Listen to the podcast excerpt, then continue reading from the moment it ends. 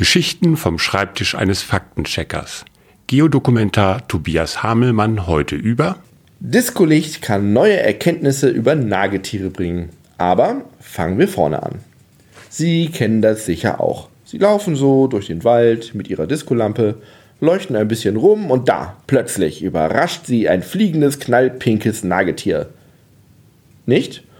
Okay, kannte ich auch nicht. Ist aber einem Forscher aus Wisconsin so ähnlich passiert. Er wollte mit seiner Schwarzlichtlampe, so einer Lampe mit ultraviolettem Licht, das man auch aus der Disco kennt, fluoreszierende Pflanzen und Moose untersuchen, als ihm das Gleithörnchen auffiel, das unter eben diesem UV-Licht ebenfalls fluoreszierte.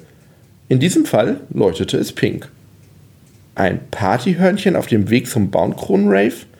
Nein, stellte ein Forscherteam fest. Nach ein paar Untersuchungen ergab sich Folgendes.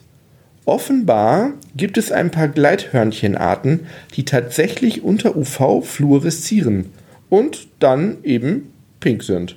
Aber warum? Ah, das wissen die Forscher noch nicht so genau. Eine Annahme, die Hörnchen machen Artgenossen so auf sich aufmerksam. Eine andere, sie, Achtung, nicht lachen, tarnen sich damit, also mit dem Pink was sich nur erklärt, wenn man weiß, dass manche Jäger im UV-Bereich sehen können und dann viel mehr in der Natur pink sein kann, als wir glauben. Zeigt aber mal wieder, wie wenig wir über unsere Umwelt wissen und was für Merkwürdigkeiten da draußen immer noch auf uns warten. Jeden Dienstag und Freitag erzählt Herr Faktencheck eine neue Geschichte.